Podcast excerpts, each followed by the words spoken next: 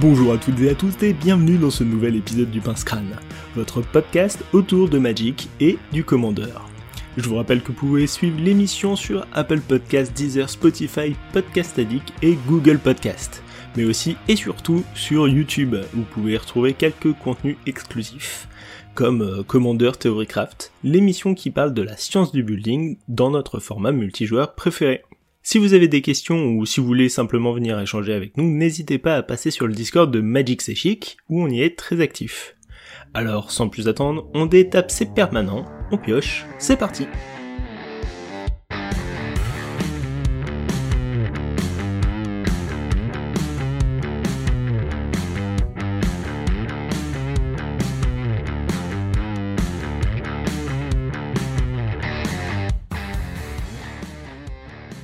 Rebonjour et re-bienvenue dans cet épisode du Pince Crâne où nous allons discuter, analyser et débattre autour de l'actualité Commander et potentiellement de ban.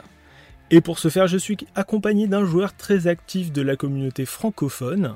Il rédige des articles et est à la tête de plusieurs énormes serveurs Discord et groupes Facebook consacrés à Magic, j'ai nommé Alicanto. Salut Anaël, je suis très content de t'avoir avec moi ce soir. Salut Nox, très content d'être là également.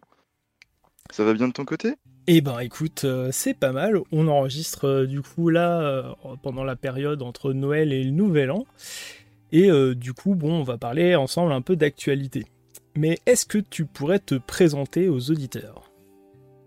Mais avec grand plaisir. voyons voir. Côté Magic, j'ai démarré il y a. Bah, ça fait maintenant presque 7 ans, puisqu'on est toute fin 2022 et que j'ai commencé en tout début 2016 avec Off of a Gatewatch euh, j'ai découvert Magic tout d'abord via le Limité grâce à une association locale. Et ensuite, je me suis intéressé au moderne et au commandeur. Euh, au fur et à mesure, euh, effectivement, j'ai joué pas mal en commandeur, initialement beaucoup en proxy. Quand je suis arrivé en école. Et euh, bah, j'ai proxy plein plein de decks euh, qui avaient sur DHREC, euh, tous les, commandants les plus joués de, il y a quelques années. Mhm.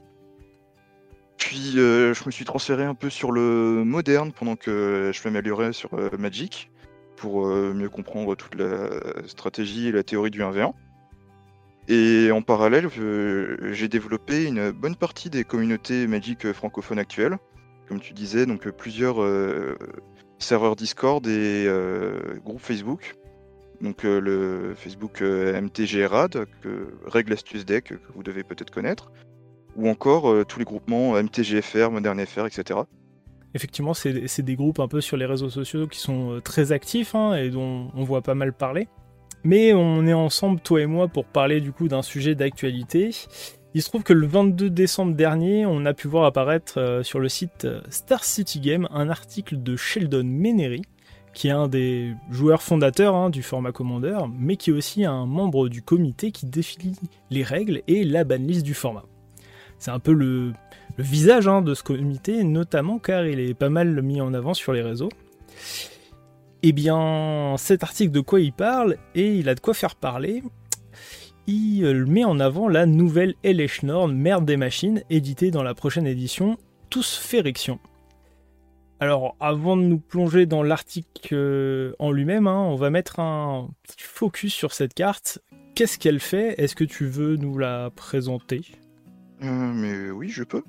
Alors, cette petite Norn, c'est une 4-7 pour 5 mana, 4 génériques et un blanc qui a une petite capacité statique de vigilance, une seconde capacité déclenchée euh, qui dit que lorsqu'un permanent entre sur le champ de bataille et devrait causer une, capacité déclenchée d'un permanent qu'on contrôle, on déclenche cette capacité une deuxième fois, tandis qu'au contraire, elle a une dernière capacité statique qui dit que les permanents qui entrent en jeu euh, sous le contrôle des adversaires, pardon, qui entrent en jeu tout court, euh, ne déclenche pas les capacités déclenchées des adversaires.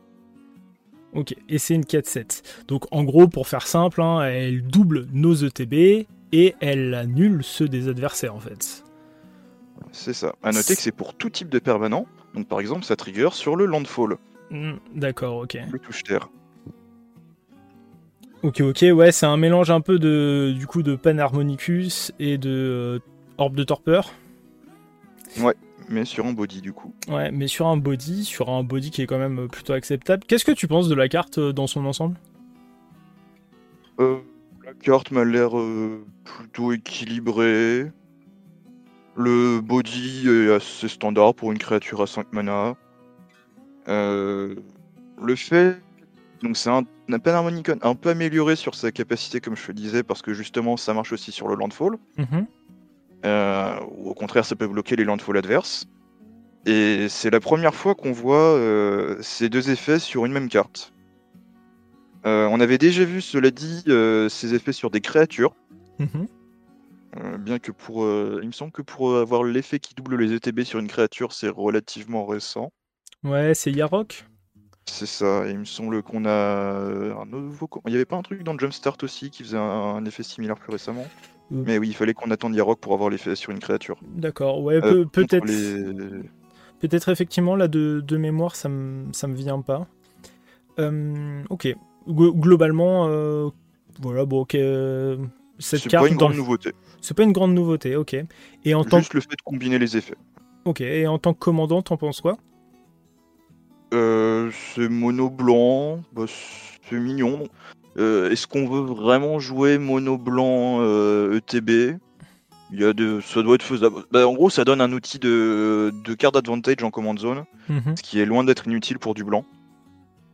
Il faut après être prêt à jouer un maximum de permanents qui font du, CA en ETB, ou juste pas forcément du CA mais qui cantrip ou autre en ETB. Mhm. Mais ça peut donner un, pack blanc qui fait des boui-boui de value euh, et qui doit bien tourner. Euh, du coup, du coup c'est intéressant parce que hum, le, côté euh, mono blanc comme ça et que ça double les triggers des landes, ça me fait penser à Emeria, premier du nom. Tu sais, celui où il faut 7 plaines et une fois du coup que tu en as 7, à chaque fois que tu as un, landfall, un landfall de plaine, tu peux ramener une créature de ton cimetière en jeu. Euh, c'est, euh, tu sais, ça fait. Tu peux récupérer les triggers euh, de quelque chose qui sont déjà passés? Bah, il me semble, il me semble que ça fonctionne avec Emeria. Tu sais, ça fait partie du cycle de Valakut en fait. Oui. Euh, mais Valakut, ça, enfin, oui, Valakut, ça marche sur des ETB. Donc effectivement, les effets Valakut seraient doublés par Elesh Norn. Mhm. par contre, Emeria, ça se trigger au début de l'entretien. Ah, et c'est pas un, ETB. Ah ouais, d'accord, my bad. Bien qu'en pratique, en pratique, Emeria, c'est une carte qu'on a vue essentiellement dans des decks Blink, du moins en moderne euh, ou en commandeur. D'accord, ok, bah, my bad. Je sais pas pourquoi dans ma tête ça fonctionnait comme, euh, comme Valakut, mais en fait, effectivement, là je viens de vérifier et c'est au début de ton entretien. Donc euh, je sais pas pourquoi dans ma tête ça, ça, à, ça trigger à chaque fois chaque fois que tu posais une plaine, mais absolument ah, pas. Clairement, en tout cas, je vais conseiller de jouer Emeria dans un deck Eleshland, ça c'est sûr. Ouais, ouais. Euh, ok, bon, je, suis un peu d'accord avec toi euh, sur, euh, sur la carte hein, dans son ensemble. C'est un excellent, c'est un excellent payoff, voilà, sur une bête. Donc, bah, globalement, voilà, c'est quand même gérable. Hein, ça prendra à peu près n'importe quel anti-bête je pense que c'est dans la, bonne lignée des Préators en général. C'est peut-être d'ailleurs le, meilleur de, de ce dernier cycle, hein, ou en tout cas, fait, euh, il fait partie peut-être des. Je pense qu'il y a match avec le Prétor vert quand même. Hein. Ah ouais, tu penses qu'il y a, tu penses qu'il y a match? D'accord, ok, pourquoi pas. Bah, ah, le... Vert, il est assez oppressant aussi. Il, il annule, le dernier a annulé les marqueurs et il doublait les marqueurs. C'est ça. Le dernier Vorinclex. Ouais, même le Gitaxian, hein, au final, il était pas trop trop mal. Hein. Mais voilà, enfin. Euh, que ça, même Sholdred. En fait, sauf peut-être le rouge, ils étaient plutôt hein, bien. Hein, je, pense qu'en commandeur, du coup, c'est probablement Vorinclex le plus oppressif. D'accord, ok. Parce que vraiment doubler les marqueurs dans les effets, les, les hmm. Super Friends et compagnie, euh, ça fait très peur. Et tu penses pas que les ETB c'est euh, hyper générique, peut-être plus générique que les marqueurs? Euh, c'est très générique. Ah alors, oui, dans le sens, c'est plus générique, oui. Mais c'est peut-être. Les, les payoffs TB sont peut-être moins forts que les payoffs marqueurs. Ok, bon, de toute façon, c'est un ah, petit, un petit concours de zizi entre les deux euh, qui est pas vraiment très pertinent. Hein. Oui, c'est pas tout à fait. C'est pas les mêmes decks. Hmm. Enfin bref, un peu toi comme moi, de toute façon, cette carte, on, estime que c'était une bonne carte sans, qu'elle soit incroyable, mais ce qui nous réunit, toi et moi, c'est l'article de Sheldon Menery qui parle de cette carte. Euh, on peut le regarder, toi et moi, un peu plus en détail et le présenter euh, du coup aux auditeurs. Alors il est découpé en plusieurs parties où euh, Sheldon Menery expose les, bons points, les mauvais points et le point de vue du comité vis à -vis de cette carte. Tu nous ferais un petit rappel de ce qu'il y a dans l'article? Dans l'article de Sheldon, il le découpe en plusieurs parties. Mhm. Une partie sur bah, ce qui est positif, une partie sur ce qui est négatif, et euh, une partie sur ce qu'il voit sur le futur de la carte dans le format. Dans les éléments qui lui semblent plutôt positifs, il nous dit que bah, côté flavor, c'est très bien, c'est un prétor et tout. Euh, il parle un peu des mécaniques euh, de TB qui sont associées, mhm. euh, de la flexibilité qui est un terme qu'on avait mentionné, justement parce que beaucoup de choses peuvent utiliser deux ETB. Et bah, en tant qu'effet stack Port orb, ça peut servir à calmer un petit peu certains trucs qui pourraient être embêtants autrement. typiquement, deux des gros problèmes du format, Tassas Oracle et Dockside Extortionist. Effectivement, ouais, il présente ça comme, euh, bah, comme un bon point au final, euh, que cette carte, elle, euh, elle dodge, elle dodge ces deux cartes-là qui sont relativement présentes.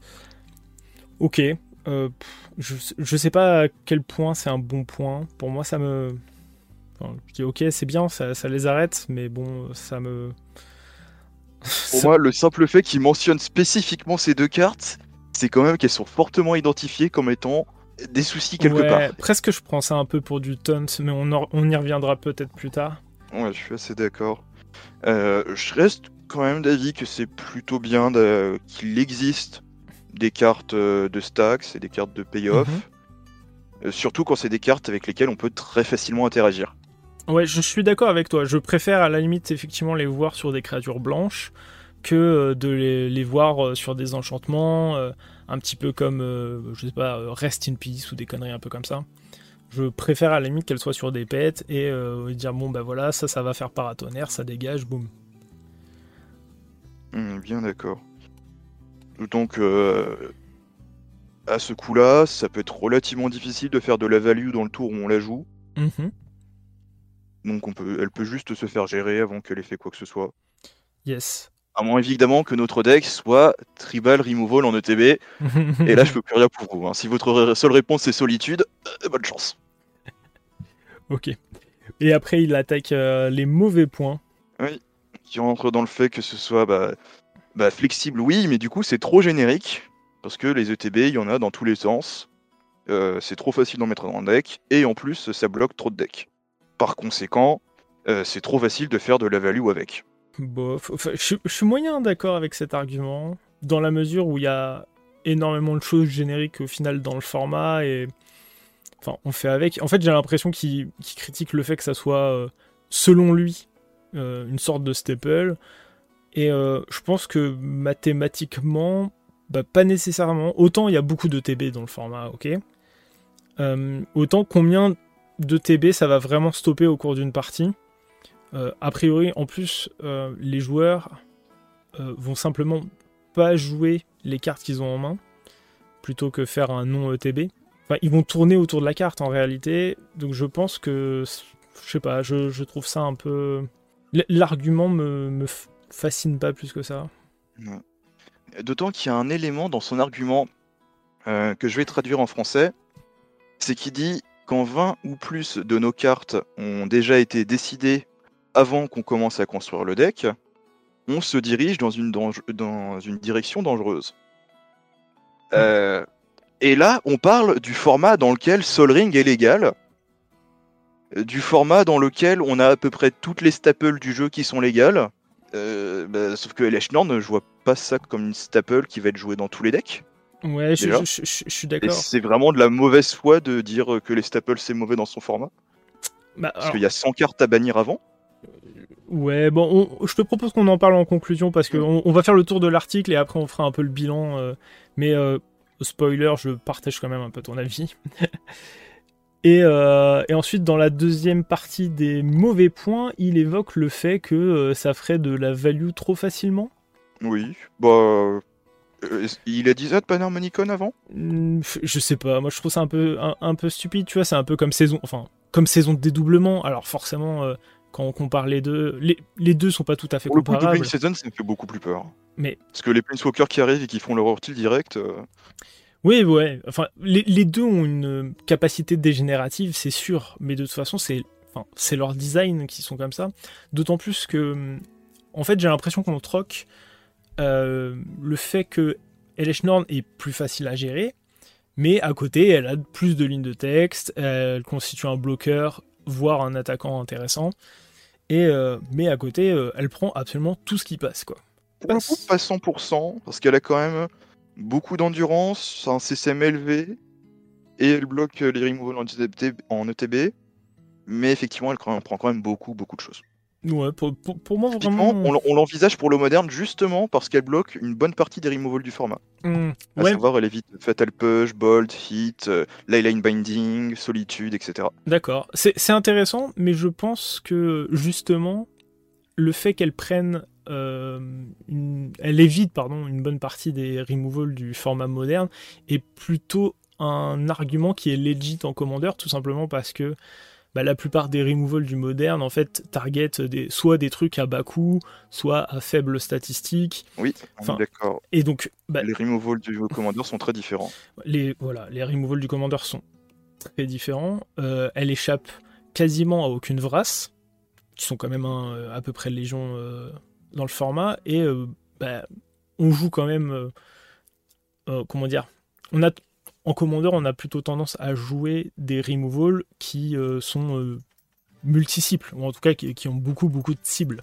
Je, soit alors à très bas goût et très permissive, comme euh, sur tout cher, ou soit quelque chose qui va coûter plus cher, mais qui va vraiment toucher à tous les types de permanents. Donc, je suis pas. voilà, j'ai l'impression qu'on a troqué, du coup, des lignes de texte contre le fait que ça se prend à peu près tout. Euh, c'est l'idée, le fait de devenir une créature, euh, bah, c'est plus sensible à beaucoup de choses tout de suite. Mm. Après, le body, euh, il se plaint un peu du body dans l'article, mais bon, enfin, une 4-7 vigilance pour 5, soit. je en fait, je trouve ça correct. Enfin, pour une carte, pour un préateur mythique, enfin, la rareté, c'est un faux argument, mais enfin, c'est un préateur. On attend, on attend de cette carte-là qu'elle tâche. Je parle du format où on a des 6-6 vols lien de vie pour un mana. Oui, je, suis d'accord avec toi. Alors après, euh, tu vois, est-ce qu'elle aurait pu coûter peut-être un blanc en plus à la place d'un générique? Certainement. Mais euh, enfin, là comme ça, ça me choque pas. Enfin, c'est pas. Voilà. Ce qu'on demande à un prédateur, c'est qu'il soit impressionnant et ça l'est. Ça l'est. Mais de là à dire que c'est cassé, euh, je pense qu'on n'y est pas tout à fait. Ouais, je suis assez sceptique aussi à ce niveau-là. Et euh, euh... dit que les autres prétors avaient un double coloré dans leur coin mana. Euh, c'est le cas de Sholdred, j'en suis tout à fait sûr. Et, euh, il me semble que les autres aussi, hein, écoute. C'est le cas de l'int... Oui, j'ai Scryfall ouvert sous les yeux, c'est l'intégralité de tous les autres prétors du jeu, ils ont un double coloré dans leur coin mana. Et ben voilà, voilà, on a mis le doigt sur une erreur de design. Et euh, la troisième partie de cet article, elle évoque du coup le point de vue du comité. Qu'est-ce que tu peux nous en dire? Globalement, il explique qu'il a tenté de dire à Wizard de ne pas imprimer cette carte, car oui, Sheldon et le comité en général ont euh, une voix euh, dans le design des cartes. Et il pense que la carte ne sera pas bannie tout de suite. Le seul cas où c'est arrivé, c'était avec Lutri, qui brisait vraiment les règles spécifiques du format. Mhm. Mais dans l'état, euh, il voit pas de raison de pré-ban une carte avant de l'avoir testée en pratique. Et il n'est pas sûr qu'elle sera bannie, mais il l'aime pas pour autant. Et il évoque aussi que euh, cette opinion-là, en tout cas euh, les craintes qu'il a vis-à-vis de cette carte, elle n'engage que lui, que lui parmi le comité. Bon, voilà à peu près euh, tout ce qu'il y a euh, dans l'article. Hein. On vous l'a synthétisé, mais bien évidemment, il sera en description de cet épisode, que vous l'écoutiez en audio ou, sur YouTube. Bon, qu'est-ce que t'en penses de cet article Comme tous les articles de Sheldon, je suis toujours impressionné parce du fait qu'il ait le droit de gérer un comité et d'avoir un regard sur le design des cartes Oui, effectivement, Sheldon, je trouve qu'il est, il a une approche du format qui est ringard. Et quand je dis ringard, je veux dire dépassé. Je trouve qu'il a une analyse qui est, qui est vieille, qui est en retard, qui se, qu'il a des œillères. Enfin, je sais pas, effectivement, j'ai l'impression, soit c'est de la mauvaise foi, soit il est pas compétent, potentiellement un peu des deux. Euh, c'est mon avis, c'est mon avis personnel. Mais ouais, euh, du coup, du coup pour l'exercice, je vais me faire, euh, je vais me faire un peu, un peu l'avocat du diable. Quoique, en fait, j'ai réfléchi. Trouver des points positifs si tu veux. Allez, vas-y. je, suis assez d'accord avec tous ces bons points. Je suis Sur tous les points positifs qu'il trouve la carte, je suis en, en reface. Moi aussi, je suis, globalement d'accord. Hein. La, carte est chouette et elle donne envie de la jouer, de la tester. Globalement, je... enfin, ces effets restrictifs, ils sont restrictifs, mais pas tant que ça. Euh, je vais pas arriver à faire l'avocat du diable. J'aurais bien voulu, mais pas tant que ça. Parce que euh, au cours de l'article, voilà, il parle. Euh, enfin, il y a Magistrat Dranit hein, qui est évoqué, mais je trouve que c'est très différent euh, dans l'aspect ludique. Magistrat Dranit, ça arrive tour 2 et ça empêche de jouer la carte pour laquelle tu as joué ton deck. donc ça va arriver. Enfin, ça fait peur parce que ça arrive très tôt et ça bloque la pierre angulaire de ton pack. Et c'est pour ça qu'on critique ça, comment dire, qu'elle est sur les lists et que la carte est critiquée. Je pense pas qu'elle est spécialement critiquée pour une histoire de puissance, je pense qu'elle est plus euh, critiquée pour euh, son aspect euh, désagréable. Ouais, désagréable ou en tout cas qu'elle casse la dynamique du format. je pense pas que ça soit du tout le cas d'LH voire même c'est l'inverse au final. Je pense que LH elle répond bien à ce que veut faire le format, c'est-à-dire des trucs dégénérés je pense qu'à partir du tour 5-6, bah, on a envie de boubouiter et faire des doubles triggers et, euh, euh, bah, commencer à poser des préators, des dragons, euh, des gros trucs quoi. Je pense que c'est même l'esprit du format.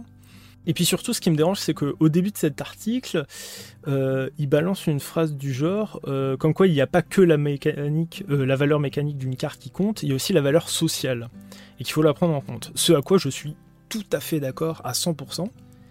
Euh, néanmoins, j'estime que euh, la valeur sociale de LH Nord bah, est plutôt bonne, quoi. Enfin, je suis pas sûr qu'elle engendre des, fil des feel bad. Et comme tu disais, bah, euh, ne serait-ce que cet aspect social, enfin, il y a, y a, une liste de cartes longues comme le bras qui mériterait de se faire couper la tête bien avant LH Nord, quoi. Compré Ouais, ouais, pourquoi pas, mais enfin. Et encore, et encore. Hein. Je trouve que Thor. Oui, c'est pour trouver un exemple euh, qui est euh, sur la même mécanique. Ouais, voilà. Moi, je. Alors, retirer. Moi, si je devais prendre un, exemple qui, n'est pas sur la même mécanique, mais qui, sur le plan social, euh, je trouve complètement gratuite et, et, à laquelle on ne peut pas vraiment répondre et, et qui casse du coup l'aspect ludique d'une partie, ça peut être une carte comme euh, Expropriate, tu vois, où t'as juste en fait à payer 9. La seule bonne réponse vraiment c'est Counterspell ou Protection de Teferi. Et euh, derrière, euh, bah, le lanceur du sort il va jouer plusieurs tours et te voler tes permanents. Je trouve qu'en termes de, puissance mécanique c'est très élevé. Mais en termes d'aspect social, c'est très mauvais quoi.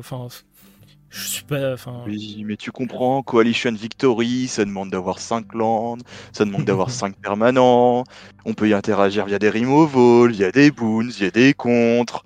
Euh, mais c'est trop fort. Je, suis d'accord avec toi. J'ai l'impression qu'il y a une estimation qui est un peu bizarre euh, de, de cette valeur sociale qu'il exprime. J'ai pas l'impression que le curseur il est mis au bon endroit, ou en tout cas à chaque fois que Sheldon il s'exprime, bah, j'ai l'impression que ce qu'il estime être euh, une bonne valeur sociale d'une carte, bah, c'est très très euh, éloigné de ce que peut exprimer la communauté. Tu as fait un épisode sur sa comparaison de Sol Ring et des signets? Euh, oui, effectivement, j'avais fait un épisode qui traitait de ça et on avait relevé que c'était un peu osé. L'expression que j'ai quand je parle de Sheldon, c'est l'hôpital qui se fout de la charité. J'ai pas tout à fait envie de lui, lui, jeter la pierre tout le temps parce que il a quand même des fois, à de rares moments, il a des moments de fulgurance. Ça, fait, en fait, ça me fait chier de le tacler parce que j'adore ce format et je suis très content qu'il soit en place. Et euh, ça fait partie quand même des gens à qui on le doit, mais euh, je suis plutôt mécontent que ça soit cette personne-là qui représente la communauté. Parce que je le trouve vraiment à côté de la plaque.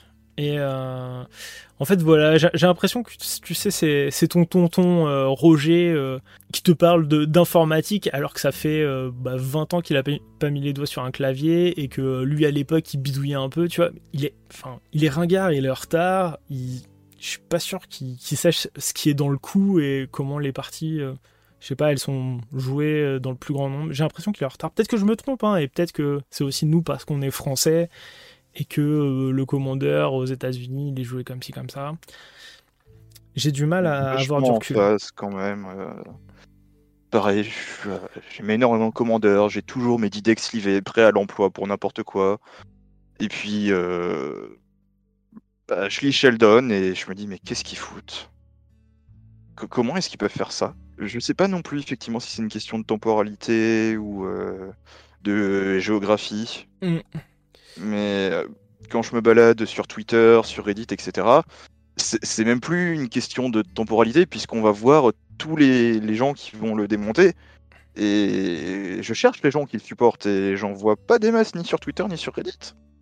Ouais, je, suis plutôt d'accord. Il a des prises de parti qui sont un peu, euh, un peu tendancieuses. Hein, sur, euh, sur Twitter, il s'est même fait ce qu'on appelle dans le jargon ratio. C'est-à-dire que bah, en présentation de son article euh, qu'il a posté sur Twitter, euh, il y, a, une des personnes qui lui a répondu euh, qui a eu plus de likes que lui et effectivement il était plutôt là pour le démonter. Et du coup, la personne qui lui avait répondu lui a dit quelque chose. Je suis choqué des propos que vous tenez vis-à-vis de cette carte. On est d'accord sur le fait que c'est plutôt fort et certainement sous-évalué. Par contre, on n'est pas d'accord pour dire que empêcher nos adversaires de faire des choses, c'est strictement mauvais pour le format. Et il cite Dockside et tout ça et Tassa Oracle comme euh, bah, des gros problèmes qui impactent beaucoup plus le format selon lui. Et donc euh, bon, du coup voilà, c'est cette réponse euh, qui s'est fait qui s'est fait upliker. Bah, c'est Pleasant Kinobi, il faut dire qu'il a aussi énormément de follow sur Twitter, ce qui aide mm. que des gens à répondre. Effectivement. Mais voilà, dans l'ensemble, la majorité hein, des, commentaires sont, sont, négatifs. Effectivement, Tassa, Oracle et euh, Dockside sont des cartes qui reviennent souvent dans les commentaires. Donc on a l'impression que la communauté estime que ces deux cartes-là sont vraiment problématiques. Euh, qu'est-ce que t'en penses? Euh, alors, au niveau CEDH, j'ai cru comprendre que Tassaz Oracle était effectivement très problématique parce que tu peux juste gagner avec euh, pour 3 mana mhm. et avec euh, plein de lignes différentes. Euh, tandis que, par contre, Dockside Extortionniste est devenu beaucoup moins fort d'après les derniers retours que j'ai eus, dans le sens où les gens packent de plus en plus d'effets Stony Silence, ce qui fait que les trésors et le Fast Mana ont, ont perdu un peu de leur superbe. D'accord, on parle de CEDH, Et, tu, et, tu, me dis que les gens se sont un peu adaptés à la méta finalement. Pour euh, Dockside, oui. Pour euh, Tassa's Oracle, la réponse de s'adapter, c'est euh, If you can't beat it, join it. Ouais, c'est plutôt compliqué de s'adapter à, à Tassa Oracle. Et en dehors du CEDH Et en dehors du CEDH, j'ai pas trop vu de gens abuser de Tassa's Oracle. je l'ai plutôt vu en fait dans des jeux Blink ou Dévotion. Hmm. oui, moi aussi. Ouais. Voilà, ça va tout comme on voit pas forcément spécialement des laboratories maniaques. Euh, éventuellement, si dans les jeux bleus qui font euh, le spell à 12 qui te fait piocher tout ton deck euh, moins une carte. Ouais, enfin, globalement, moi aussi j'ai l'impression que en commandeur, les gens jouent le jeu autour de Tassa Oracle et s'amusent pas juste à, à, jouer une combo de deux cartes avec elle dans le tas, tu vois, pour, pour juste finir un peu de nulle part. J'ai l'impression que les, les, gens jouent plutôt le jeu et cherchent pas nécessairement à en abuser. Euh, souvent, on dit qu'extorsionniste. Pareil que extorsionniste pour Simana, c'est trop fort pour le format. Mais euh, oui, je pense à toi, Titan. Bon, d'accord, Titan, ça va chercher exactement les landes qu'on veut, soit. Oui, non, mais je, suis d'accord. si c'est pour aller chercher euh, les landes, c'est quoi déjà Urborg et Cabal Coffers, bah, autant juste jouer Dockside Extorsionniste, quoi, ça ira plus vite. Dockside, il a ce truc-là où bah, c'est un vrai staple, hein, pour le coup, euh, rien que jouer rouge est un argument pour le jouer. Euh, lui, Par contre, le fait que ça soit une créature, c'est carrément une force hein, au final, tout simplement parce que bah, la réanimation, le blink, euh, les copies même, hein, au final, enfin, tu peux faire plein de choses pour en abuser. Du coup, c'est beaucoup plus une staple que les Schnorn. On, est bien d'accord. Et euh, bah, Dockside, c'est joué absolument dans toutes les strates du commandeur. Enfin, c'est globalement. La seule raison de ne pas jouer si on joue rouge en casus, c'est le budget. C'est vrai. Ou l'envie de pas jouer une carte trop forte. Voilà donc euh, finalement l'aspect social. Et là pour le coup, enfin, c'est plus dur à justifier hein, finalement euh, dans un groupe de jeu euh, de dire ouais non on joue pas avec Dockside. notamment parce que bah à partir du moment où tu joues Tribal Gobelin ou quelque chose comme ça, bah, t'as envie de le jouer quoi. Enfin, c'est en fait c'est très humain, c'est la, carte est intéressante, elle a des effets, des effets très positifs et tout ça, elle a, elle a un flavor qui cool. Et bah c'est un peu gratuit de la jouer et elle génère pas tant que ça, je trouve. Hein, après, c'est une approche, euh, une approche très personnelle. Je trouve pas qu'elle attire autant. Euh, je trouve pas que sa valeur sociale elle soit néfaste. Alors, euh, en termes de gameplay, c'est une carte qui est très déséquilibrée et on ferait mieux sans. Mais c'est pas une carte que quand tu la joues, les gens ils font la gueule et genre ils ont envie de remballer quoi. Bah, ça fait du mana.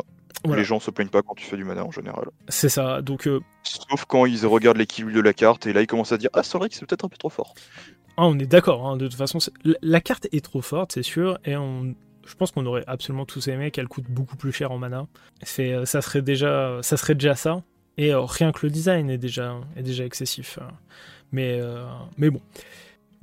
Et il y a un point sur lequel je voulais revenir, c'était que le que le comité puisse du coup avoir une voix vis-à-vis de la, du design des cartes. Qu'est-ce que tu penses de ça? J'en pense que c'est intéressant. Mhm. Euh, entre autres parce que bah, le commandeur, ça reste le format construit le plus joué de Magic actuellement, donc c'est cohérent qu'ils puissent savoir ce qui va se passer, entre autres pour qu'ils puissent gérer leur banlist de leur côté, et euh, bah, pouvoir donner un peu des conseils pour euh, adapter un peu certaines cartes au commandeur. C'est ce qu'on a énormément vu avec typiquement tous les effets qui disent each opponent au lieu de target. Mhm. C'est le moderne où auparavant on jouait Leyline of Sanctity pour se protéger de mille, et bah dorénavant les effets qui mille ils ciblent chaque joueur. Maintenant quand on a Exproof ça marche plus. Euh, c'est pas forcément un positif non plus pour tous les joueurs de Commander, puisqu'il lit beaucoup de joueurs qui se plaignent du fait qu'il y ait des cartes spécialement pour le Commander, et qui préféraient avant quand les cartes étaient euh, conçu pour euh, bah, le Magic, euh, on va dire, plus classique, et qui pouvait ensuite les jouer en commandeur sans qu'il y ait d'abus de mécanique. Hmm, je vois. Et dernier point, par contre, négatif, euh, bah, c'est bah, le commandeur, c'est un format casual, on peut juste ne pas jouer les cartes qu'on n'a pas envie de jouer. Mhm. du coup, pourquoi les playtester pour le commandeur si on peut juste ne pas les jouer si on n'a pas envie? Alors que dans tous les autres formats 1v1 compétitifs, bah, si on veut gagner, il faut qu'on joue les cartes qui sont pas balanced et voilà. Alors, on est d'accord, c'est effectivement une approche qui est, euh, qui est très qui est très opposée, mais je trouve ça pas plus mal qu'elle soit soit testée parce que, enfin, comment dire, la, la banlist elle fait quand même jurisprudence, c'est-à-dire que tu auras toujours plus une majorité de gens qui préféreront juste suivre la banlist plutôt que essayer de fabriquer des règles maison. Donc cet argument social il est un peu compliqué. Euh, néanmoins, si aujourd'hui on a le cul entre deux chaises, c'est bien parce que la politique autour euh, de la banlist, elle est selon moi hein, pas assez prise en main. j'ai vraiment l'impression qu'on a le cul entre deux chaises. C'est-à-dire que cette banlist n'est pas assumée. Alors elle, est censée donner des pistes de mécanique et d'équilibrage euh, qui sont selon eux euh, unbalanced. Mais je suis plutôt pour une politique de soit on banne rien et on fait que de la pédagogie euh, pour que les gens discutent entre eux, soit on est un peu plus rigide et on fait une banlist un, peu plus complète avec une quarantaine, une cinquantaine, une centaine de cartes. Et voilà, et là on met vraiment des garde-fous un peu plus sérieux et euh, on essaye de emmener notre format dans un sens. Là, j'ai vraiment l'impression qu'on euh, on se mouille pas trop, quoi. Je complètement cet avis. dans le sens où oui, en fait, on pourrait juste laisser les gens jouer avec les cartes qu'ils aiment en casual.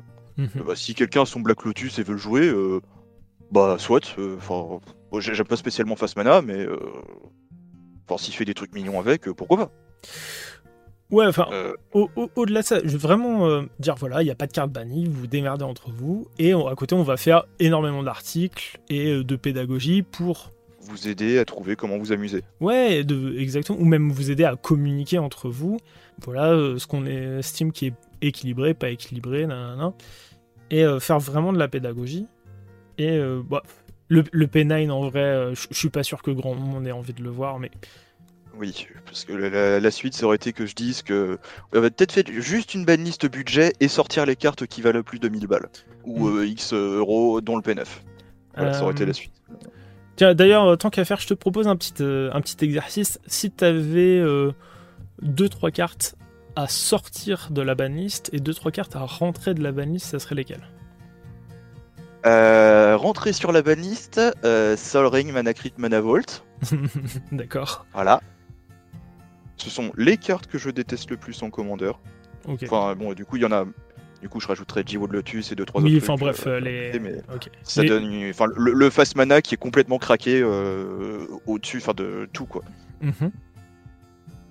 Euh, et sinon, les quelques cartes qui pourraient sortir, je pense qu'on pourrait très facilement sortir certaines Wincon. Qu'est-ce que j'avais mentionné tout à l'heure Coalition Victory. Oui, effectivement que soit il faut contrôler euh, un trio mais un Ravland et une créature 5C. Enfin, il y, a plein de moyens d'interagir avec. Euh, ça me choque pas outre mesure euh, que ce soit dans le format. Ouais, alors en, même temps, le fait que ça y soit pas. est-ce qu'on est qu'on est qu'on est qu'on gagnerait quelque chose à la récupérer dans le format? Franchement, je pense que oui. D'accord. Ça m'amuserait de voir certaines parties qui se finissent d'un coup. Euh, ouais, j'ai plein de trucs en jeu, j'ai gagné. D'accord, ok. Bah, faut aucun moment que ça finisse la partie. Euh, il faut, jouer 5 couleurs, euh, faut avoir plein de trucs en jeu. D'accord, ok. Il y a plein de spells qui, pour t'arrives à 8-10 mana, t'as gagné la partie sans setup. Ouais, ouais, d'accord. Donc, un autre de plus dans le format qui est encore plus contraignant que les autres, ça me je, je, suis pas tout à fait d'accord avec cet argument. Je pense pas qu'il y a énormément de cartes qui, sans setup, font gagner. Euh, même une carte comme euh, Expropriate, qui est peut-être euh, la, carte qui, sans setup, fait peut-être le plus de choses. il y en aura peut-être d'autres, hein, tu me diras, hein, certainement même. Il y a aussi celle qui prend deux tours en plus. Oui, oui, bien, bien sûr. Mais c'est des cartes qui, sans setup, font, te font gagner énormément de tempo et certainement aussi beaucoup de value je sais pas, pour moi, euh, cette carte-là, elle dans l'idée, hein, dans, sa fonction de finisher, elle ressemble plus à Crater of Behemoth dans la mesure où, voilà, quand t'as passé un certain palier de setup, tu la casses, t'as gagné. Euh, bon bref, je pense pas que la carte soit très balance pour ma part et je suis pas sûr qu'elle soit très intéressante. Je pense pas qu'elle apporte quelque chose spécialement au format. Là où des cartes comme euh, cauchemar récurrent qui est sur la banlist pourrait. Alors, une carte qui est très très forte hein, et qui. Euh, une pièce de combo euh, euh, tout, à fait, tout crade. Hein. Mais au moins, c'est une carte avec laquelle on peut exprimer de la créativité. je sais pas, je trouve la carte intéressante. sur un autre. Ah oui, dans les pièces de combo, par contre, il y a Panoptic Mirror. Sheldon a été un jour traumatisé par, par Time War plus Panoptic Mirror. Mhm. Mais euh, ça prend les anti-artos, ça prend les contres, ça prend les boons. Euh, il faut avoir 10 mana. Euh, il faut avoir deux cartes. Je sais pas ce que ça fera. Les, les, combos à deux cartes qui font gagner, il y en a 18 000 dans le format. Ouais, ouais, non, mais enfin, je, je, suis d'accord. D'ailleurs, il y a un petit mème qui tourne sur internet, comme quoi Sheldon veut ban ce contre quoi il perd. Ah bah, clairement, Panoptic Mirror, euh, c'est un exemple parfait, hein, parce que sinon, euh, il y a environ 50 cartes à bannir dans les combos à deux cartes avant. Hein. Ça, c'est un des moins bons combos à deux cartes. Hein. Tu peux expliquer ce que ça fait, euh, le miroir, pour les auditeurs? Oui, tout à fait. pour 5 mana, en incolore, on, imprint un éphémère en rituel de notre main, c'est-à-dire qu'on l'exile. Mhm.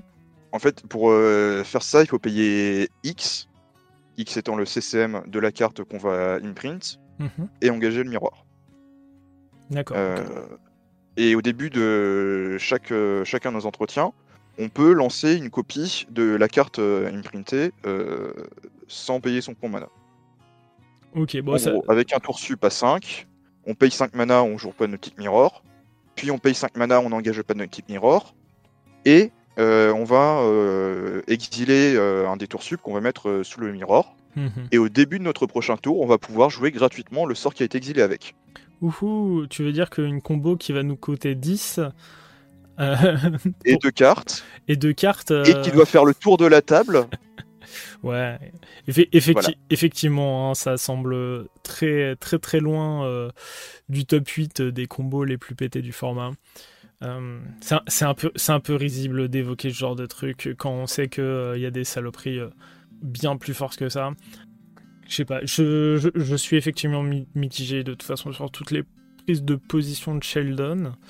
je l'avais vu aussi intervenir sur euh, Tolarian Community College dans une interview avec le prof où euh, je l'avais trouvé peu convaincant, euh, que ça soit de, dans sa manière de s'exprimer parce que j'avais l'impression qu'il galérait un petit peu, mais bref, c'est, je trouvais qu'il avait beaucoup d'arguments de surface.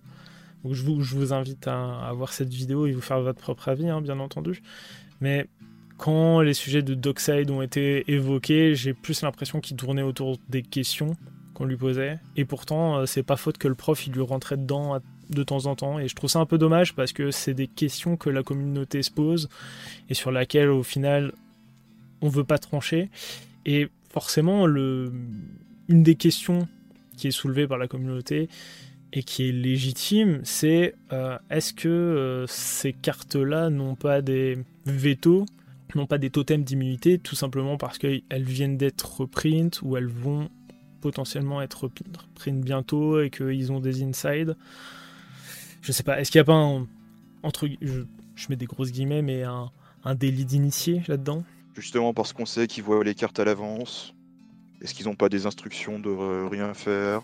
Après, ils sont supposés ne pas être euh, sponsorisés par Wizard, mais en même temps, c'est Wizard qui leur dit gérer le format, donc euh, s'ils font des bêtises, Wizard peut juste leur dire ciao et les remplacer. Oui, voilà, enfin. Euh, tu, sais, le, gouvernement est indépendant aussi. Hein, je, je, pouffe un peu, c'est pas le sujet, mais. voilà, enfin. Ça a du pouvoir jusqu'à temps qu'on leur. Jusqu'à temps qu'on leur enlève, en fait. Et. Euh, je sais pas, je, suis mitigé forcément, hein, on a envie de penser à un, complot euh, de la part euh, des méchants de chez Wizard, mais c'est, enfin, tu vois, c'est une carte que beaucoup critiquent. On voit que euh, Briseur de Coq s'est fait, dégager au bout d'un an. Cette carte-là, ça Dockside, hein, ça fait longtemps que la communauté genre roule des yeux et souffle de nez quand on en parle. Euh, c'est une carte qui à la base vient d'un préconstruit, donc elle a coûté très cher pendant longtemps. Elle coûte encore très cher malgré sa réédition récente. Je sais pas, est-ce que. Est ouais, ça commence à faire euh, presque un an d'ailleurs, là, sa réédition. Euh, Double, Master 2, donc c'était cet été. Ouais, voilà, moins d'un an, ouais. Et bah ça vaut, ça vaut de la thune, quoi. Hein. Ça vaut de la thune. Donc je sais pas. Comme Hellbreacher auparavant. Voilà. Est-ce que tu as d'autres cartes euh, de la banlist que tu aimerais euh, sortir de la euh... Alors, on a une ban de Worldfire il y a pas longtemps. Euh, mm. Pourquoi Sway of the Stars c'est encore sur la banlist Alors, rappelle-moi les effets de, cette carte. Sway of the Stars, c'est pour 8 incolores et 2 bleus. chaque joueur mélange sa main, son cimetière et ses permanents dans son deck, puis pioche cette carte. Et le total de points de vie de chaque joueur devient 7. Donc en gros, on recommence la partie, mais on a 7 points de vie. Ouais, je, suis d'accord. C'est vraiment en plus dans la même veine euh, que, que la dernière carte Unban. Je sais pas, c'est pareil, hein, ça pourrait sortir. En tout cas, sur à peu près les mêmes critères, ça pourrait sortir. Peut-être que Worldfire était une sorte de test. Euh, voilà, ils ont estimé que c'était moins nocif, ils voulaient tester et qu'on verra, qu'on verra celle-là Unban euh, prochainement, je sais pas. Il y a une dernière carte sur la banlist dont j'ai envie de parler. Euh, pas parce que je pense qu'elle ait besoin de sortir spécialement de la banlist, parce qu'elle est probablement quand même un peu trop forte pour un seul mana. c'est Limited Resources. Un enchantement pour un blanc qui dit que quand il arrive en jeu, chaque joueur choisit 5 terrains et les garde en jeu et sacrifie tous ses autres. Et tant qu'il y a 10 terrains ou plus en jeu, les joueurs ne peuvent pas jouer de terrain. Ils peuvent, cela dit, toujours en mettre en jeu via d'autres moyens. Et c'est un design que, sur le principe, euh, j'aime beaucoup pour le casual. Euh, pas parce que ça coûte un mana et que c'est un peu trop fort à cause de ça, euh, mais parce que ça permet de punir les jeux verts dont on dit souvent qu'en casual, ils peuvent avoir beaucoup trop de terrain en jeu. un jeu vert qui se finit à 30 terrains en jeu, c'est pas relativement courant, ça peut arriver un peu régulièrement. Mhm. Et c'est dur à punir autrement que via des effets Armageddon. Euh, cela dit, je trouve quand même que les effets Armageddon, c'est peut-être un peu too much. Euh, parce que derrière un effet Armageddon, on peut plus recommencer à jouer avant un moment, selon les situations, si on a des cailloux, des dorks, etc. Euh, tandis que faire sacrifier des terrains jusqu'à réduire un certain nombre de terrains, je trouve que l'effet c'est pas mal. Et du coup, je vais vous encourager à jouer une nouvelle carte, le Silex de Karn. Ah. Qui est beaucoup plus balanced à mon goût, et permet quand même d'avoir. Le Silex d'Urza le silex d'Urza, oui. Le silex de Karn mm. empêche de sacrifier, donc il bloque les, les Fetchlands. Mais le silex d'Urza, absolument. Qui est euh, un artefact de The Brothers War pour 3 euh, mana. Pour 4 euh, mana et en l'engageant, on peut l'exiler. Et chaque joueur choisit 6 terrains qu'il contrôle, détruit tous les autres permanents et garde juste ces 6 terrains. Ouais, effectivement. ça fait une grâce pour 7 mana. Tu clear tout, dont les landes. Je suis d'accord, ça répond pas mal à ça, répond pas mal à ce besoin.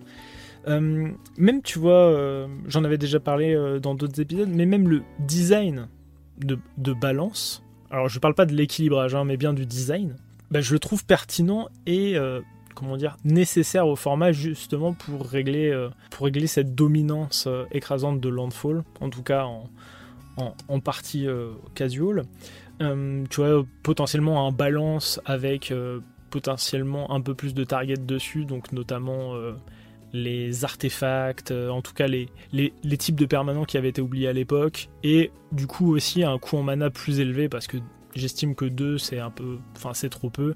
Pour moi, ça, ça serait minimum 4, voire plus. Mais cet effet en tout cas est plutôt pertinent. L'idée c'est de pouvoir un petit peu en abuser, mais pas trop.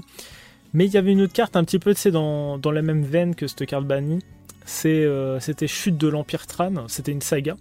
Alors ça coûte cher, hein, euh, oh, Chute de l'Empire Tran, ça coûte 6, c'est blanc, c'est une saga dont le premier chapitre nous dit de détruire euh, tous les landes. Néanmoins, le second et le troisième chapitre nous dit de, renvoyer deux terrains depuis notre cimetière en jeu. Donc en fait, en réalité, c'est au bout du troisième chapitre. Ouais, voilà, pour chaque joueur, pardon. En réalité, au troisième chapitre, tout le monde aura au moins 4 landes, voire même si il n'a pas loupé de land drop, a priori, euh, plus que ça, donc euh, jusqu'à euh, jusqu'à 7 potentiellement, à la fin de la résolution de la chute de l'Empire Tran. Je trouvais que c'était une carte qui, dans son design, était tout aussi intéressant, malgré que je. voilà, j'aurais préféré qu'elle coûte 5, mais je trouve qu'elle répondait bien à ce, à ce besoin. C'est-à-dire qu'elle était dans l'entre-deux de, du masselant de destruction, unfair et avec une valeur sociale un peu pourrie. Et et du euh, bah on touche pas au terrain quoi. Je l'ai trouvé euh, dans un bon entre-deux. Et euh, le, j'estime que le Silex, le Silex d'Urza est un peu dans la même veine. Oui, il a bon goût aussi d'avoir une dernière ligne qui permet de tuto un soccer, il me semble. Oui, tout à fait. Là où je suis un peu embêté par le, la chute des dans le mhm. sens où ça fait vraiment que casser des landes. Et ça me semble un peu difficile à justifier dans des decks, à moins qu'on sache que les joueurs autour de nous jouent que des decks verts. Au contraire, le Silex bah, fait plein de choses. Et peut facilement être intégré dans n'importe quel deck blanc. Voilà. Bon, encore un mot là sur, euh, sur la banlist. Euh, de toute façon, au fur et à mesure du temps et avec la montée du power creep, il y a moyen hein, qu'il y ait un petit peu de roulement. Euh, est-ce que des cartes peut-être comme Titan Vert ou Ouais, Mracule, on a peut-être des chances euh, de les revoir. Mracule, oui, je... sais même plus pourquoi c'est banni, parce que c'était pas drôle à jouer. Euh, maintenant, en fait, on a plein de réponses à Mracule, euh, plein de, de triggers, enfin de removal, ben, justement, vient des triggers OTB. Mhm. Donc, si on a le combo et Lechland plus Emrakul, ça devient dur à retirer. Mais c'est plus forcément la carte qui soit le plus dur à enlever. Qu'est-ce qui combo entre les deux? Euh, le fait que pour retirer Emrakul, on ne peut pas la cibler avec des sorts colorés. Tout à fait. Euh, donc par conséquent, les removals qu'on utilise pour gérer Emrakul, à mhm. défaut d'Evras, ça va être euh, des effets type Oblivion Ring oui. ou Solitude, qui vont exiler en ETB. Mhm. Donc avec les Schnorn, ça protège d'autant mieux, mais bon, certes, ça reste euh, mineur comme synergie. Ouais, ouais, ça, ça, reste un peu mineur. Euh, je sais pas, j'estime que Emrakul est pas spécialement une énorme menace, d'autant plus qu'il a quelques garde-fous hein, qui l'empêchent. Euh, en tout cas, c'est pas qu'il l'empêche d'être cheaté, ça l'empêche pas d'être cheaté. Néanmoins, tu ne profites pas du tour supplémentaire si tu as fait autre chose que le caster, donc ça va être vraiment une carte qui va être là pour si tu l'as hardcast pour 15 mana, félicitations, tu mérites de gagner. Euh. Pour, du ramp, ouais, voilà, et en plus, ça, en réalité, tu mérites de gagner, mais ça donne pas la victoire. Enfin, ça, bah, ça, t'y rapproche, mais ça, ça, te donne pas la victoire. une 15-15 qui a fait sacrifier si permanent à un joueur. Mm. Bravo. De la même façon, euh, Titan Vert reste une carte très très forte. Est-ce que aujourd'hui, par rapport à l'environnement en général, est-ce qu'elle est toujours aussi forte? On devient, on a de plus en plus de payoff euh, assez absurdes dans ses couleurs et dans ses, dans ses CCM. Voilà. En fait, en fait, je suis vraiment. Euh, peut-être que Titan reste encore le meilleur d'entre eux. Oui, certainement. Ça, je suis pas à discuter. Mais est-ce que c'est vraiment tellement meilleur que le reste? En, fait, c'est. C'est là où je suis mitigé, c'est-à-dire que euh, je suis pas spécialement pour que ces cartes reviennent dans le format. C'est-à-dire que ça ne m'intéresse pas beaucoup parce que j'estime que bon, c'est des cartes un peu euh, faciles à rentrer. Euh, voilà, j'ai un, euh, j'ai un deck rampe boui boui de l'infini, bah, je rentre Emrakul parce que c'est une wincon. je rentre Titan vert parce que bah, j'ai des landes utilitaires potables dans mon deck. Bon, je suis pas nécessairement pour, mais au vu de l'environnement, je me questionne énormément sur pourquoi ça, pourquoi ça c'est pas ban. Enfin, pourquoi, pourquoi on se trimballe encore des, des Dockside et, euh, et plein de genres de salauds, enfin et plein de saloperies. Ouais, il y a plein d'incohérences dans la banlist. Et du coup, euh, je, ah oui, comprends pas bien. Spargain est banni et pas Nécropotence Pitié Ouais, je sais pas. J'ai du mal à comprendre comment ils estiment euh, la, la, balance des cartes et même ce qu'ils appellent du coup la valeur sociale. Je, je, je, comprends pas bien. Mais bon, écoute, de toute façon, on refera pas la banlist à toi et moi. Du coup, est-ce que tu voudrais passer en outro de cet épisode? Mais je te suis avec plaisir. Et du coup, bah, c'est le moment du partage. Et euh, comme le veut la tradition, c'est le moment où euh, tu peux partager avec les auditeurs une œuvre qui t'a marqué, hein, que ce soit il y a longtemps ou récemment. Ça peut être euh, un film, une série, une bande dessinée, un jeu vidéo, une performance de rue ou un dessin de ta petite nièce. C'est le moment où tu peux partager. Très bien.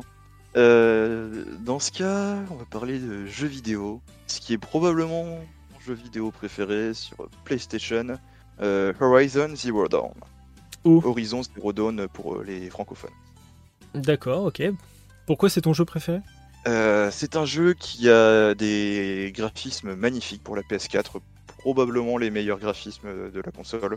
D'accord. un jeu en plutôt en open world euh, dans une, euh, un monde euh, futuriste, mhm. avec un scénario un peu transhumaniste qui me plaît énormément, et des mécaniques de gameplay un peu spéciales, un peu qui ont, il me semble que ça a été repris par Breath of the Wild d'ailleurs sur Zelda Breath of the Wild plus tard sur Wii. D'accord, ok. Et euh, c'est quoi le pitch un peu de ce jeu? Alors je le connais, hein, je me fais un peu, je joue un peu au con, mais euh, j'essaie de t'en faire un peu parler. Euh. Et en pitch dans l'histoire, vous jouez Aloy, une femme qui est à peu près dans la vingtaine et une sorte de recluse ermite dans, rejetée par son village qui est dans un monde euh, un peu nordique, dans lequel des machines euh, zoomorphes se baladent un peu partout. Et un jour, euh, son tuteur, qui était la seule personne qui s'occupait encore d'elle, meurt et elle doit partir à l'aventure pour découvrir ce qui se passe dans le monde et comprendre les secrets des machines qui gèrent ce monde. Tout en ayant des technologies très archaïques qui se mélangent avec des technologies futuristes de manière un peu originale. Hmm. J'avais, j'avais bien, enfin j'ai le jeu, hein, en tout cas le, le premier depuis il y a, y a un second volet qui est sorti. J'avais beaucoup aimé effectivement le jeu, que ça soit euh, à la fois pour son lore parce que c'est très bien écrit, hein, euh, aussi pour son univers parce qu'au final on est dans un, avenir où la société s'est écroulée, qu'on est redevenu un petit peu des, chasseurs-cueilleurs, mais que euh, la trace de, de l'humain est restée profondément euh, gravé dans le monde à travers euh, des, bah, des machines qui, enfin, où la faune est représentée par, euh, par des machines. Et c'est vrai que toute cette ambiance. Il reste des animaux normaux. Oui, il reste des animaux normaux, tout à fait. Mais une majorité de la faune reste plutôt mécanique. Et c'est tout ce qui fait le, le charme de ce jeu. niveau gameplay, ça m'avait pas fasciné. Euh, je pense vraiment que le point fort euh, de jeu, c'est son histoire, hein, c'est sa narration. Euh, plus. Mettre en haut d'une montagne et observer le paysage. Et puis ses combats aussi, c'était enfin se battre avec avec des monstres. Il y avait un petit côté un petit peu Monster Hunter. Dans l'idée où tu dois viser des parties spécifiques du corps et récupérer des éléments pour utiliser la bonne arme. Ouais, voilà, utiliser la bonne arme, essayer de taper un petit peu sur sur les éléments et tout ça, c'était euh, c'était relativement chouette. Donc effectivement, moi aussi, je vous recommande euh, Horizon Zero Dawn. Eh bah écoute, je te remercie d'avoir accepté mon invitation. C'était cool d'échanger avec toi sur le sujet. Avec grand plaisir. Malheureusement, on n'a pas pu trop se challenger vu qu'on avait beaucoup euh, d'opinions convergentes. Ouais, ouais bon, c'est vrai, on, peut pas. J'aurais bien voulu hein, arriver à faire l'avocat du diable, mais j'arrive pas à trouver dans son argumentaire quelque chose qui me parle. Même en poussant un peu les curseurs, je trouve vraiment, je le trouve vraiment à côté. Hein. Même dans ses prises de position euh, en dehors du commandeur, j'ai l'impression qu'il est un peu, euh, il est un peu binaire dans, ses réflexions et ça me dérange un peu. Donc forcément, euh, j'aurais bien voulu, j'aurais dû peut-être un peu me préparer un peu plus en amont pour pour essayer de faire l'avocat du diable comme je voulais le faire, mais bon, j'ai préféré euh, abandonner que plutôt être impertinent. Bon et sinon, merci aux auditeurs d'être euh, restés avec nous hein, jusqu'au bout. N'oubliez pas si cet épisode vous a plu de liker, de vous abonner hein, sur la plateforme de votre choix. De même, si vous avez des remarques ou des suggestions, n'hésitez pas à commenter ou à venir nous interpeller sur le Discord de Magic C'est Chic, ou même euh, bah, sur un de tes Discord à toi, hein, parce qu'on peut te retrouver du coup sur Twitter et, euh, et euh, du coup sur Facebook, sur MTG Grade, c'est ça? C'est ça. Ok, de toute façon, tous les liens pour retrouver Alicanto seront aussi en description. Et donc en attendant, je vous souhaite euh, plein de bons top decks et pas trop de manades. C'était le pince crâne. Salut Au revoir tout le monde